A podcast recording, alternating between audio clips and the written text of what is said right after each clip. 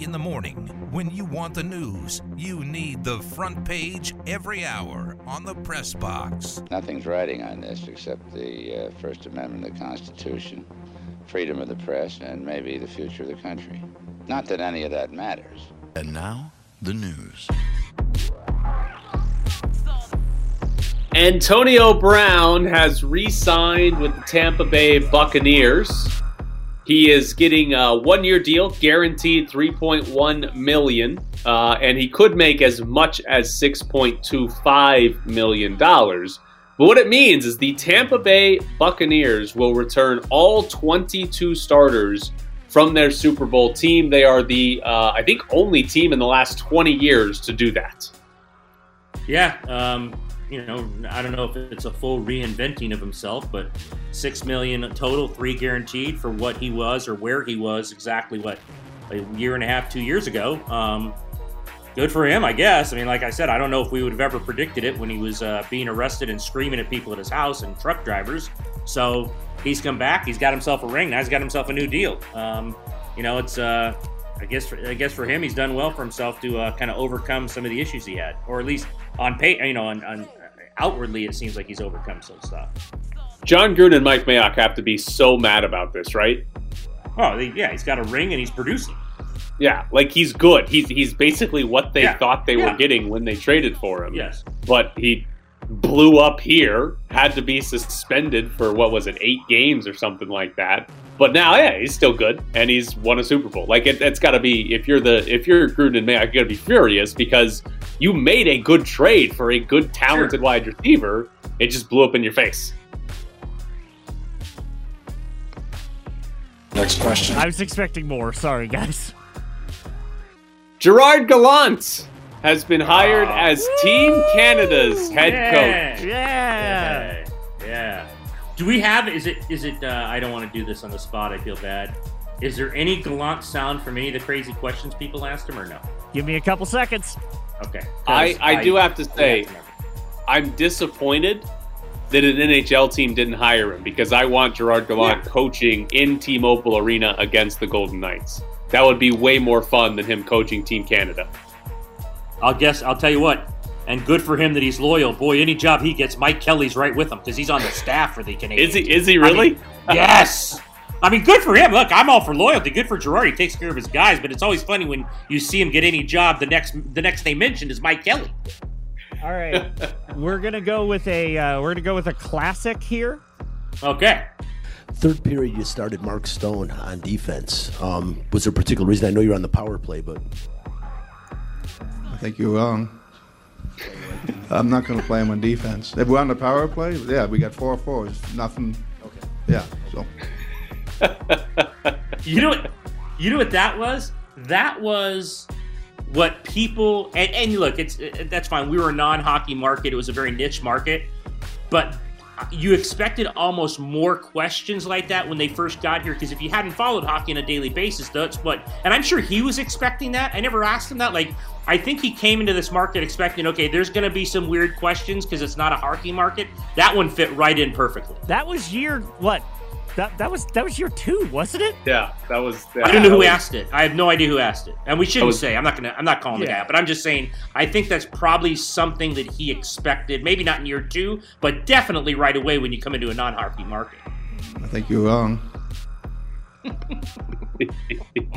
The U.S. Canada border restriction may last into the NHL playoffs. So, right now, NHL players that travel from the U.S. into Canada would have to quarantine for seven days. If that continues long enough, it would obviously interfere with the NHL playoffs.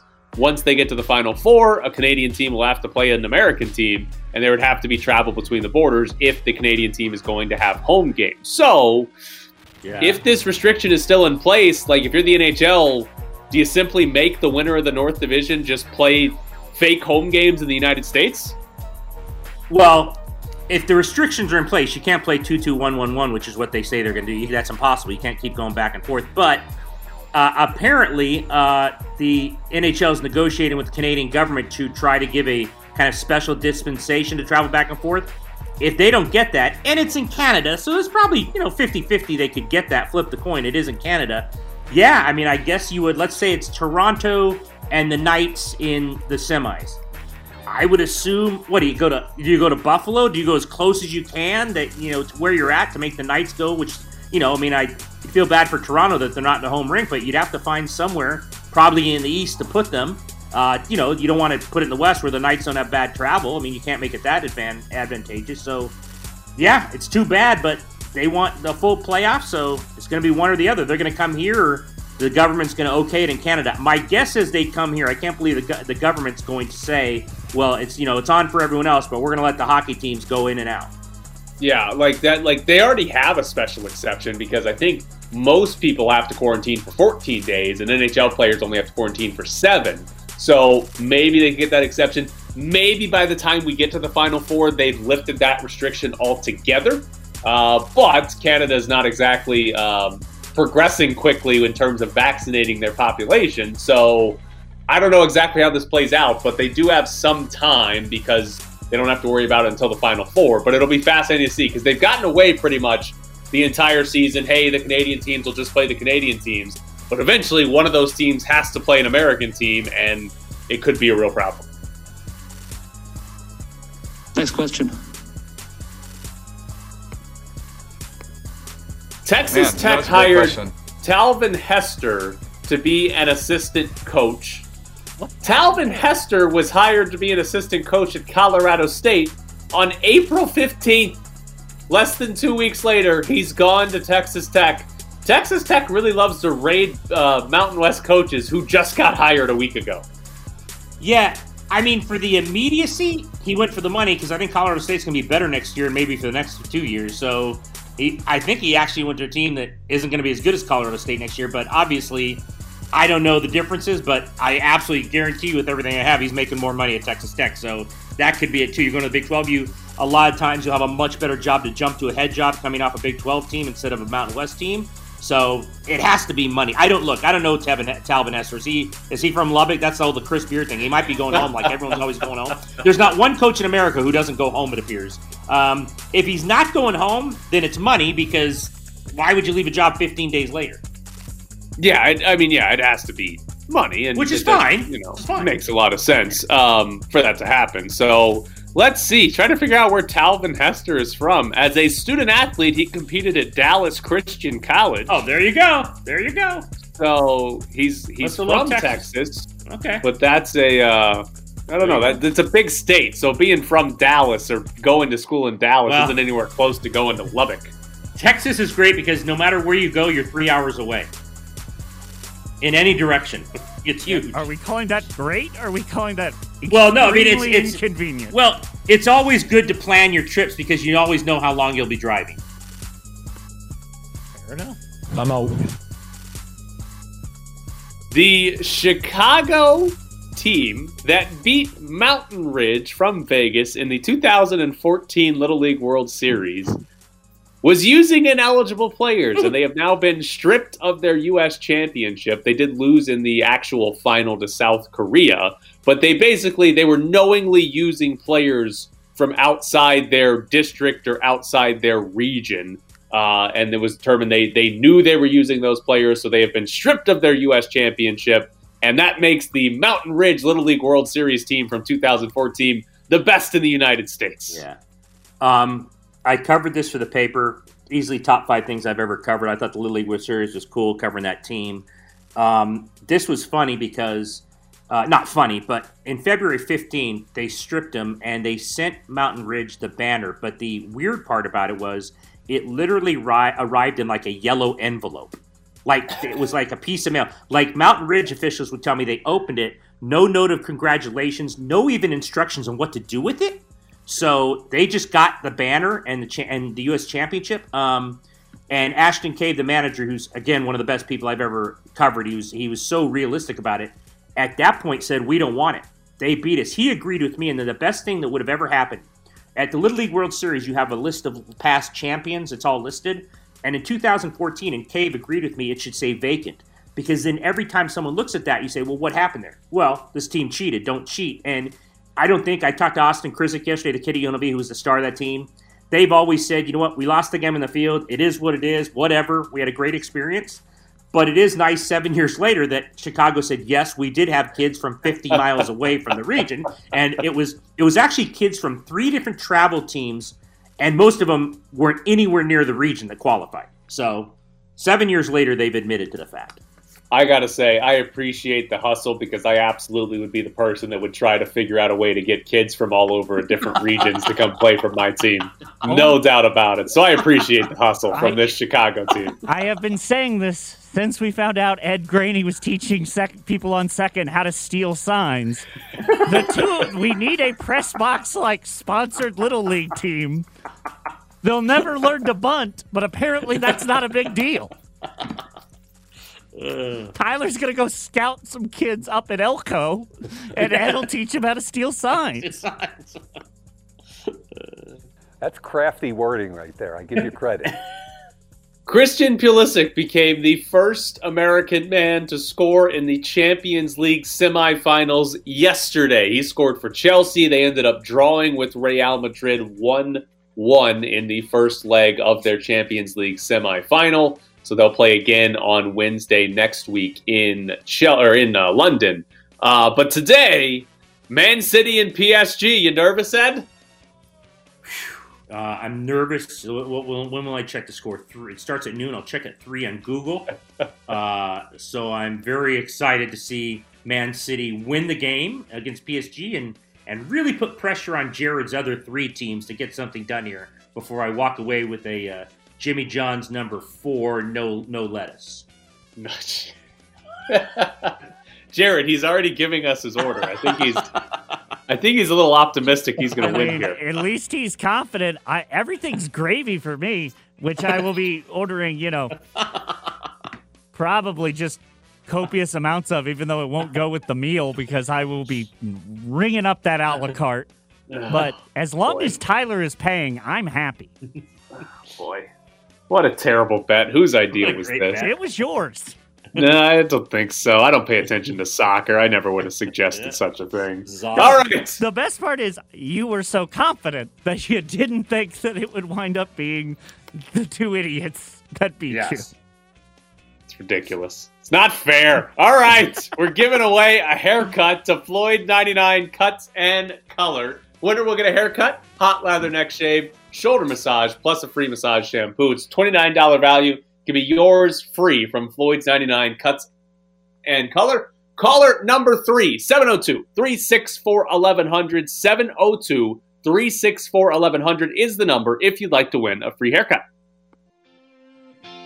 internet detectives that love to look at stuff in slow mo and uh, you know it's like did you look at the last 20 at bats like did you play at live speed did he see a sign like honestly i think it's ridiculous It's the Press Box with Graney and Bischoff on ESPN Las Vegas, 1100 AM and 100.9 FM.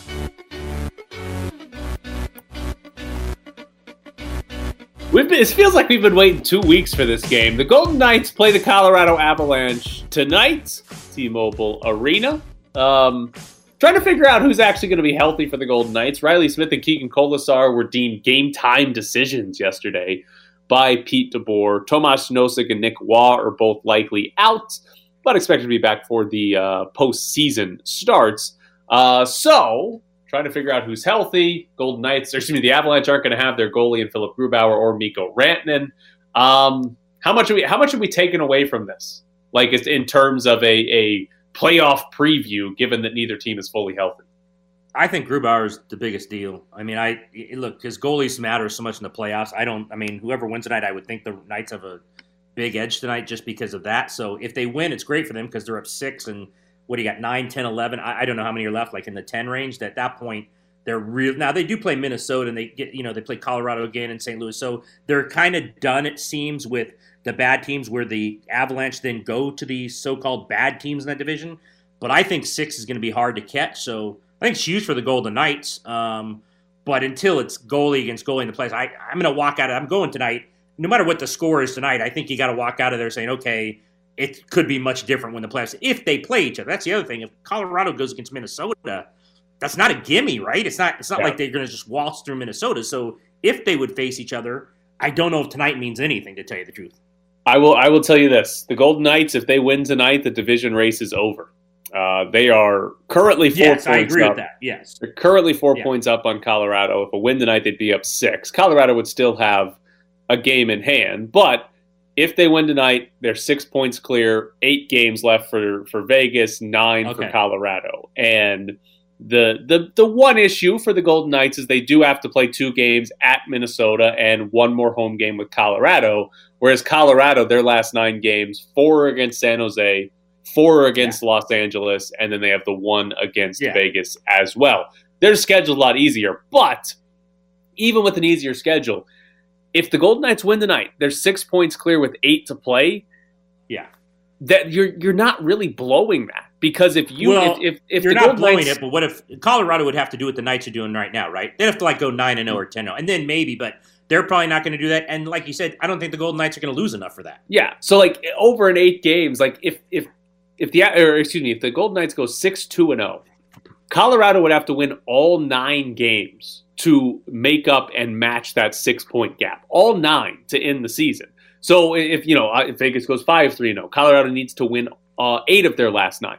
So that, that's not. I don't really see either. I don't see Vegas finishing worse than five and three to finish the season and Colorado like needing to go eight one and zero to end the Yeah. season, like that. See, like even though they're good, even though they're playing bad teams, they're going to play. I think they actually play San Jose eight or four times in a row. Like it's four Yeah. straight games. So They're not going to win Meaning- all four. They're not going to win all right. So to me, like Golden Knights win tonight. So all they have to do is not be terrible, and they're going to win the division. So Mm-hmm. Yeah. I think even though it's not full strength, and even though we're going to look at this and say, well, it's not really a good indicator of what they'd look like if they played in the playoffs. It is a game that can decide the division because all of a sudden you're up by six points and there's not many games left. Whereas on the flip side, if you lose, now you only have a two point Oh, lead on Colorado. Now it's in play and- if they lose tonight. yeah, Yeah. And Colorado has a game in hand, so you could, Yeah. you know, effectively say they're tied. And now it's just whoever has the best record down the stretch wins the West. And now, yeah, so it's a big game as far as the standings go. I don't know if it's a big game as far as trying to No. understand how they would match up in the playoffs. No, it only means anything in the standings tonight. And again, I they're I think they're minus one forty. I mean, look, uh, it's I, I I'll go back to it. I think the goalie's the most important part tonight. Rantanen's good. You know, the obviously the Knights are missing forwards, but it's just different when he's not. I mean, you know, we talked to uh, Mike yesterday, who covers the team. He's playing at the best he's ever played. You know, he's one of the best goalies in the league, and not having him, especially on the road, is going to be big for them. So you're right. It's all about the standings, and I think that's why the Knights, as well they played, know how big tonight is, even if they're you know they're up they're up now in the division. So um, I I hope they look. I just hope they play in the second round. I hope everyone's healthy. I hope all the goalies are healthy, and I want them to play because over seven games, if everyone's healthy, I think the answer will find the question will finally be answered like who's the best team. Like Right. that's the only way we're really going to know if everyone's healthy and they meet in the second round of the playoffs, and then we'll know who the best team is. Well, it's hockey, so nobody will be healthy, but yeah, hopefully close, close to healthy. I, I am a little disappointed with the Golden Knights injuries because what it means for the lineup tonight. Assuming Reilly Smith does play, he skated with the second line yesterday. It, it means we don't get to see Mattias Janmark play on that second line again. And the reason is because the Golden Knights don't have any centers. They, they don't have any centers left on this team because Nick Roy and Tomas Nosek are hurt, and Cody Glass is in the AHL. Apparently, still because of salary cap reasons, he can't come up. Mattias Janmark is probably going to be the third line center tonight. Like th- that's their number three center, and Keegan Kolesar might end up being the fourth line center. Like their third and fourth centers tonight are guys that are primarily wingers moving over Right. to play center. So you can't really afford to put Janmark on the second line as a winger because then you wouldn't have a third line center Right. if you did that. So like they've run out of centers. Now again, Nosek and Nick Roy should be back fairly soon. So it's not like they're going to be like this the rest of the season. But they've run out of centers to where Mattias Janmark is the guy they just traded for is all of a sudden the third best center on the team. Yeah, he's. I mean, I think that it's not going to be an issue when the playoffs come, but it is interesting because we talked about this yesterday. When all is said and done, and they're okay, what would you have done with Reilly Smith compared to Janmark in the second line? Um, now you just pointed out why Janmark has to be on the third line because they need a center. But the way Smith was playing before he got hurt or before he went down, and the way I thought Janmark, like I said yesterday, looked a lot better than even I thought he would coming on the coming at the move. I don't know. I mean, if they keep winning, it won't matter, and they'll just keep they'll keep Reilly Smith with Marchessault and Karlsson just because it's always been that way. But if he comes back and continues to struggle, and some of these centers come back, I don't think we'll be surprised, will we, when the playoffs if if Janmark's up in the second line? I, I don't know if I'd be shocked at that. Yeah, I see, and that's why like tonight I'm a little disappointed because we won't get to see it. But I, we I won't thought see like, that. you have you have two games left with Colorado and two games left with Minnesota, and so you have two games left against legitimate teams. It would have been interesting to see Mattias Janmark on that Marchessault and Karlsson line against Minnesota and against Colorado because it's Right. it's one thing to look like a good line when you're playing San Jose or Anaheim, but it's a completely different thing to do it against Minnesota and Colorado, the two teams Right. you might have to go through to get out of this division.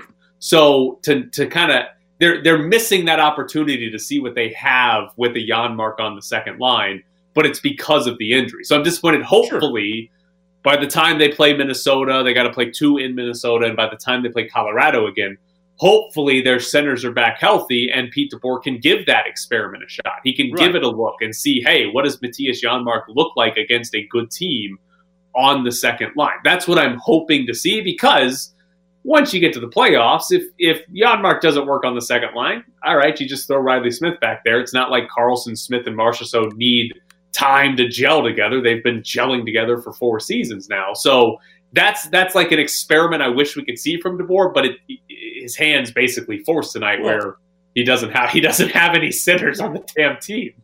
But if he if they win tonight, and I'm completely with you that the division's probably over, heck, he can do a lot of things right those last eight games. I mean, you don't want to let it get away from you like that, and then start and really you know start losing games if you think Colorado could go on a run.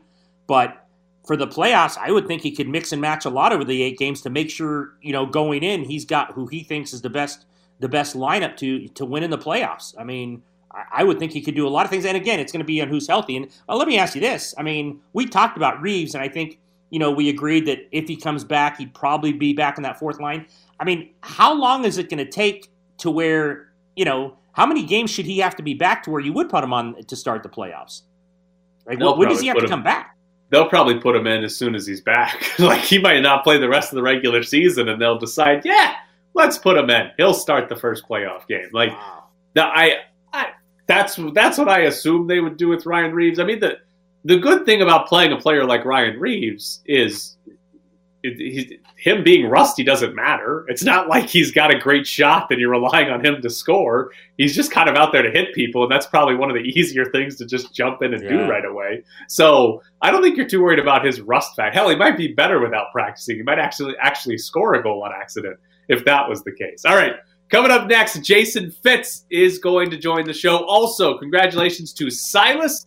He won the free haircut from Floyd's 99 Cuts and Color haircut, hot lather neck, neck shave, shoulder massage, and a free massage shampoo. Silas won that. We'll have more to give away the rest of the week. Aaron Rodgers is unimpressed with him, but we aren't. It's time for our weekly visit with ESPN's Jason Fitz. Jason, how are you today? I am living the dream. It is draft week, and I am inappropriately excited for this event. Every you know, it has been pointed out by my co-host Sarah Spain many times that I shouldn't be inappropriately excited, given that every year my heart is ripped out on draft week. But every year I'm excited, and I think this is the year. I think a lot of fans feel this way this week. It's a, it's a week of hope for the NFL. I love it. I love it. How So fired you're- up are you? Jeez. You're, what, 36 hours from being heartbroken by the Raiders' first round pick? Is that, is You know, here- your mood is here's good? the one thing. I, I, I don't ask for much, you know, but if I could ask for anything this year, it would be just to not have a camera in my face while everybody's wondering if I'm going to say the F word. That's all I'm asking for. Like, you know, I feel like every year it happens, and this year, you know, I've, I've come to grips. I have a very good idea of where I think the Raiders are going to go in the first round of the draft, and I've come to accept it and embrace it, and I think it's going to be all good because I I'm a beacon of light. Like this is an eight and eight team, and we're talking about them like they're four and twelve. So you know, I'm I'm gonna have a little positivity going into this weekend for right now. You're excited So it- about the Georgia Tech punter? Uh, well, You know, I'm I'm sure they could have traded down and gotten him later in the first round, but still, either way. So wait, you say you say you have a pretty good idea. What's your pretty good idea? What do you think's happening with the Raiders' first round pick?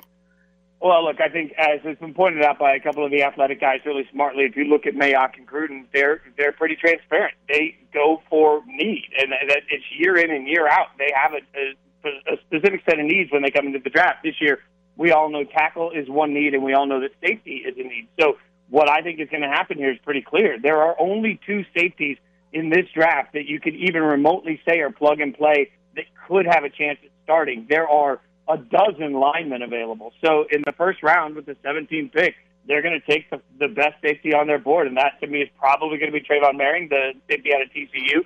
Who, by the way, if you watch the 2019 tape, is absolutely stellar. He's a center fielder. He can play in this defense really well right away. There's a lot of things to like about him, and every pundit's going to say they should have traded down. But we forget that trading down takes two people to tango, and I'm not sure in this draft if people are going to want to trade down or not. So if the Raiders have to make a choice between getting a safety at 17, even too high, or not being able to address that position at all, which when you don't pick again till 48, I think is real. I think they're going to go safety, and I think people are going to question it. And frankly, I think it's dumb to question it if you understand the strategy. Uh, we talked about earlier in the show. Tyler had somewhat of a strong opinion because he said it would be the worst pick in the history of the franchise. If it's 17, he's there. What would your response be if the pick was Micah Parsons? Uh, I would be doing cartwheels in the streets. Why would you not want that? I mean, they're, they're, they're uh, like literally. If Parsons falls to 17, the entire draft process is failed. I, I, I mean, literally, go back and watch. And, and I was at the, the Penn State game uh, a couple of years ago uh, in Penn State for game day. And there are certain guys that you remember when they're on the field because they're just bigger, faster, stronger than everybody else. Chase Young comes to mind. Like I was standing next to Mike Golic Jr. and Mike Golic Jr. said a bunch of "Holy cow!" You know what? It, it just when Chase walked by because he's at a different size of a human being. I'm not going to say Parsons is that, but Parsons is absolutely. I mean, he can destroy things, and so at some point, no matter how much money's been spent at the linebacker position, I don't care. Like if you're if you're an offensive coordinator right now in the NFL and you're playing the Raiders, what you're saying we got a game plan for Max. We hopefully have to game plan for Yannick.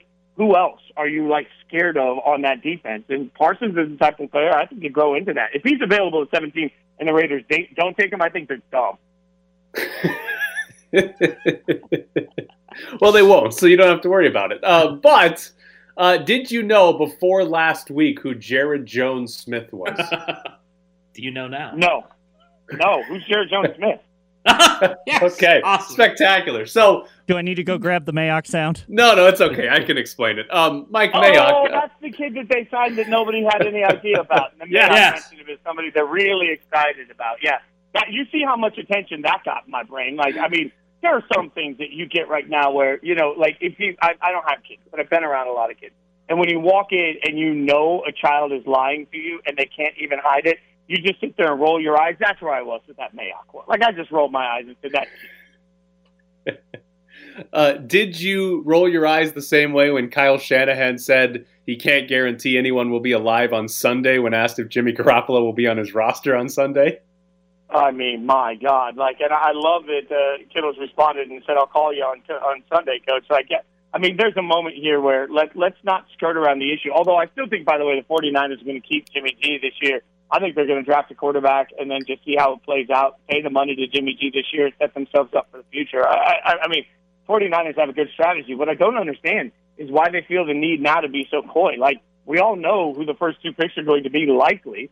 So at the third pick, you don't have to tell me who you're taking, but you don't have to play it like it's like you know some sort of Russian spy game or something. Like it, it just you know be confident in who you're going to take and tell us you don't want to tell us your strategy. But this coyness is, is really strange for me from San Francisco. It's like they're trying to make it look like they did something really cool in trading up when they just got to realize that to me, if that pick is Mac Jones, we're going to question it for a very, very long time. Maybe it works, maybe it doesn't. But you know, I, I still think Justin Fields is quietly on all these boards, and we're just not talking about it. Uh, I, I there's no way he slips this much, but Chris Sims had him out of the first round, which I I mean whatever that that was his draft board. But have you ever seen? I mean, when's the last time you meant you saw a guy like Fields who is so all over the mark and the epilepsy thing comes in? Although people say that's not a big deal, we didn't know about it at Ohio State. So where ultimately do you think Justin Fields goes?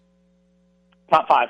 And I think that it's one of the biggest lies of the draft right now. And I had my mind changed yesterday. I was talking to Ian Fitzsimmons, uh, and Ian is one of the most connected people I know at ESPN when it comes to talking to organizations.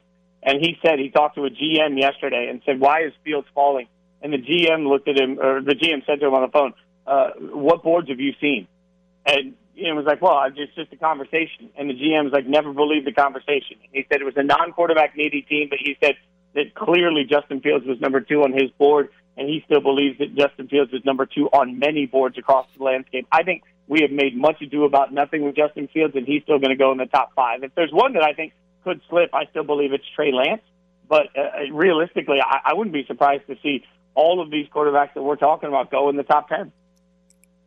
Wow. Um, we talked to your co-host Sarah Spain yesterday, um, and she let I'm us sorry. know you. I mean, that has to do like, did you have a drink afterwards? Like, I got to be brutal hanging out with Sarah. I mean, just I, don't- I don't. Well, never mind. I'm, I'm kidding. So- I'm kidding. I love her. You know that. She uh when when we asked about you, she said the worst thing about you was your food takes, and she gave us a new one that I don't think you've shared with us. You don't like maple syrup on pancakes? I don't like maple syrup on anything. Like, maple syrup is just a non-necessary thing. Like yeah, it's just it's not. And then this is where somebody's going to tweet me and be like, "Well, you haven't had real Vermont maple syrup." Let me just a little context here. When I left Vegas as a kid, we moved to Maine. So yes, I have had Vermont maple syrup. I've had all of these fancy maple syrups. They're not good. Like pancakes are delicious by themselves. I don't need something that's going to make it soggy. Like I don't need something that's going to make it sticky and just sort of like a clump of grossness. Like I, I want a pancake that's fluffy with a little bit of butter on it, maybe a little bit of peanut butter. You can like get fancy if you want to put some whipped cream on it, but like I'll eat a dry pancake before I'll eat a pancake with maple syrup on it. Oh, I don't know what to, I don't I know had, what wa- to I do had with that. waffles last night. When I had waffles and went with the organic syrup.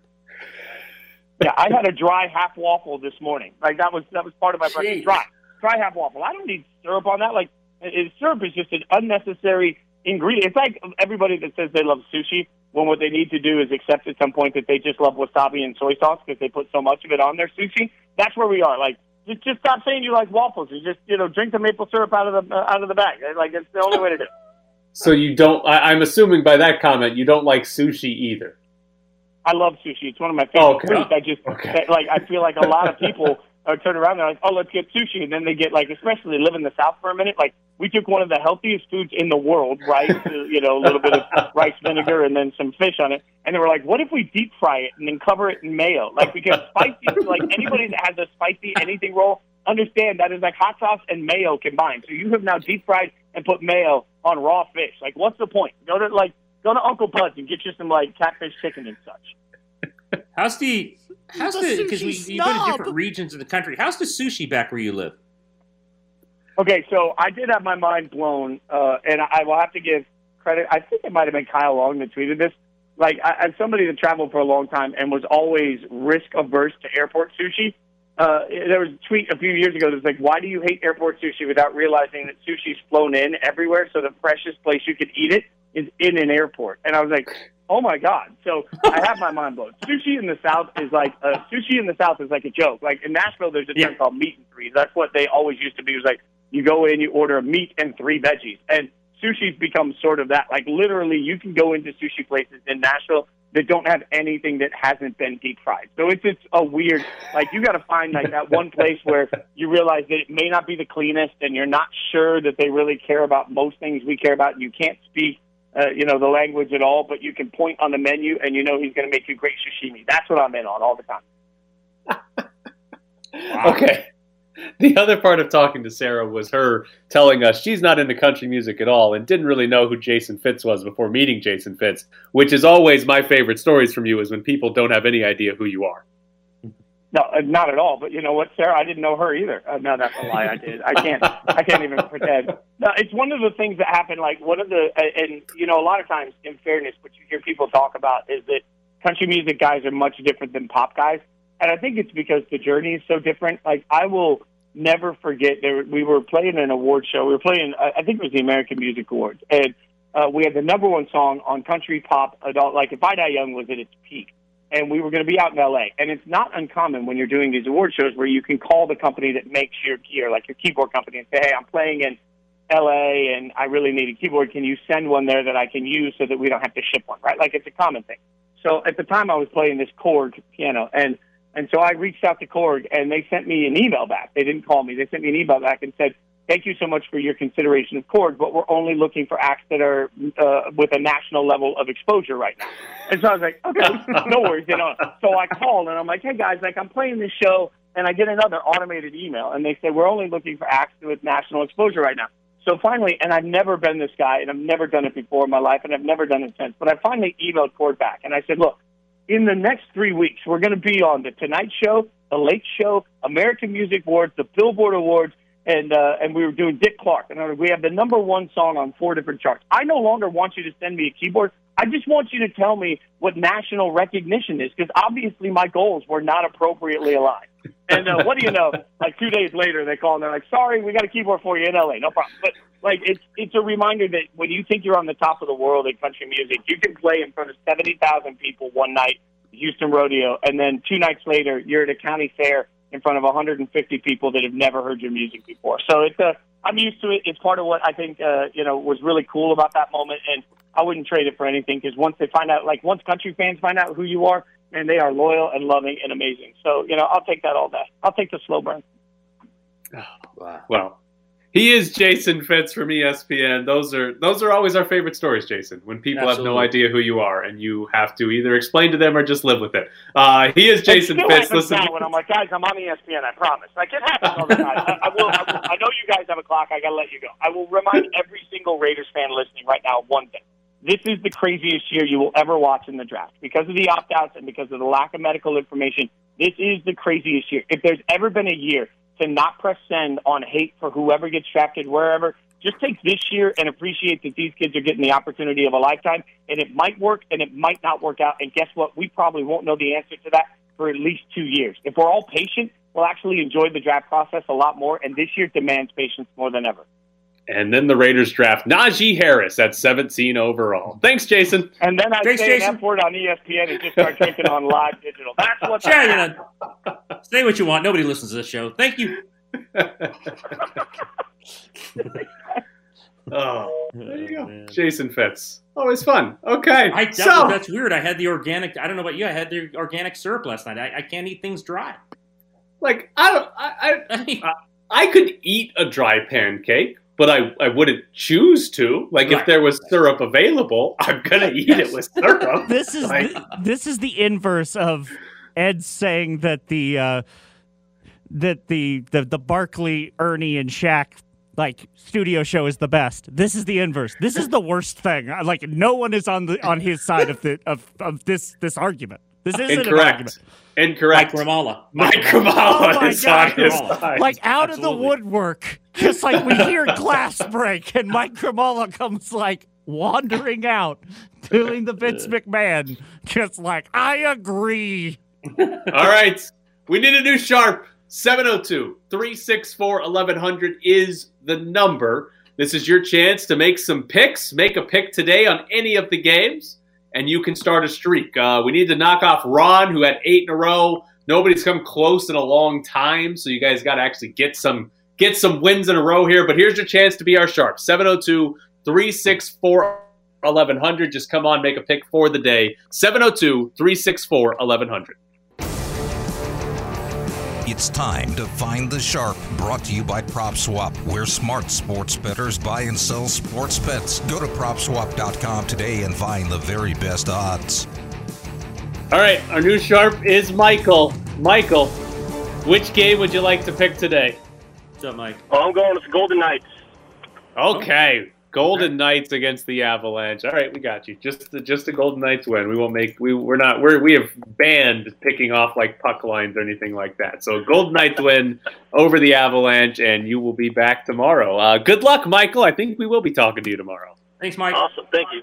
Thanks. All right. Um, yeah, it's been a, it's been a struggle for our sharps. They have missed three of the last four, and that doesn't even include Jaryd's uh, Padre trifecta parlay Oh. that I I that I don't think Ugh, I was so close on it too.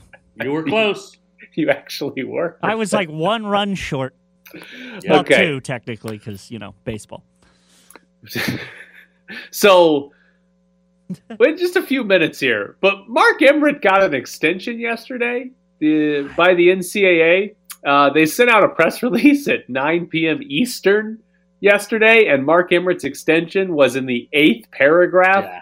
of this press release. Like, is there a less popular man in college sports than Mark Emmert?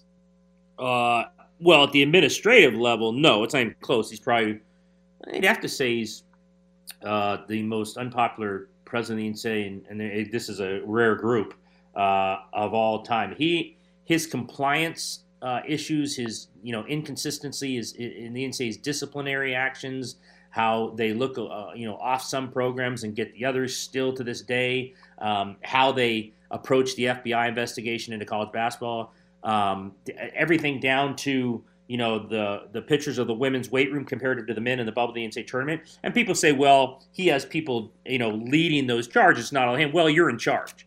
It's like you know the college football coach who once told me, you know, it's a Friday night, I've got hundred kids out. I'm a little worried, and it comes back on me no matter what. Well, that's Mark Emmert. Everything should come back on him. You're in charge, so it was hilarious the way. I mean, usually when you extend a guy through 2025 in a organization as large as the NCAA, that would ga- garner a headline. Like you would send out a statement on that. You'd send out a release. Instead, if I don't get to the ninth graph, I don't even know this guy still has a job. Like that, like that's the that's the part that makes you know it's a bad extension Yes. when the people And they know it. announcing Yeah. the people announcing the extension don't want anybody else to see Yeah. it. Like that's how you know it's a bad extension. It's I don't know. It's it's bizarre to me, and I know um, Nicole Auerbach from the Athletic wrote a story about how the NCAA is stagnation by design. That they don't want to change. They don't want to go forward with anything. So why would you hire somebody new? Just keep the same guy and keep trying to continue the same fight you've been fighting to try to keep college sports exactly as it is. I mean, look who makes the decisions: the presidents. Look who keep their jobs forever: the presidents. Yeah, it's the NCAA's version of Major League Baseball umpires. If you're breathing, you have a job. I mean, it's you know, you, you, you never lose jobs in the, in this world. So the, it, the hilarious thing was that in the ninth graph, the thing that no one was surprised at, it was a unanimous decision. Like no one even voted against the guys. Like, yeah, just let's keep them. I mean, it's hilarious how long guys keep jobs that are completely incompetent uh, in this realm. So through 2025, Mark Emmert. I'm surprised you haven't blamed Angel Hernandez for the Dodgers loss last night. He did stink.